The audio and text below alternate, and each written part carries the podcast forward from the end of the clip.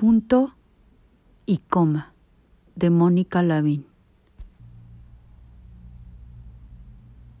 Sedúceme con tus comas, con tus caricias espaciadas, tu aliento respirable y tus atrevimientos continuos. Colócame el punto y coma para cambiar las caricias por largos besos y frases susurradas boca a boca. Haz un punto y seguido para deslizarte en mí y contemplar mi desnudez sobre tu cama. Ahora, interrumpe con guiones para soltar un halago sobre mi cuerpo y su huella en el tuyo.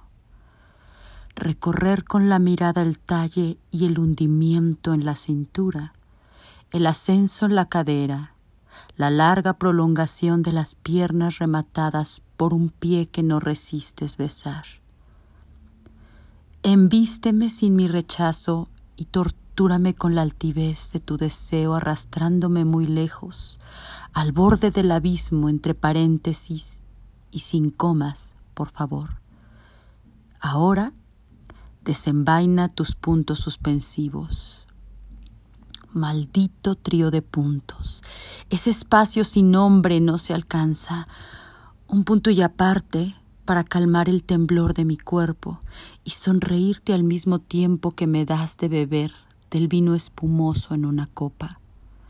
Borro mis interrogaciones.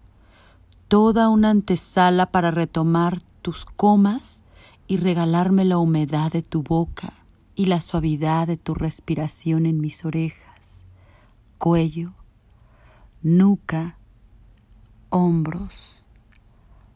Atacar con puntos y comas nuevamente para buscar con tu dedo un clítoris congestionado, pasar tu lengua entre los labios escondidos y saborear mis secreciones, robármelas entre guiones y atizar de nuevo en mi centro ardiente ocupándolo, sosteniéndolo, el ascenso inminente con signos de exclamación, la eyaculación inevitable hasta acabar con los puntos suspensivos y vaciarte todo en mí y desplomarte extenuado, aliviado y amoroso en mi cuerpo complacido.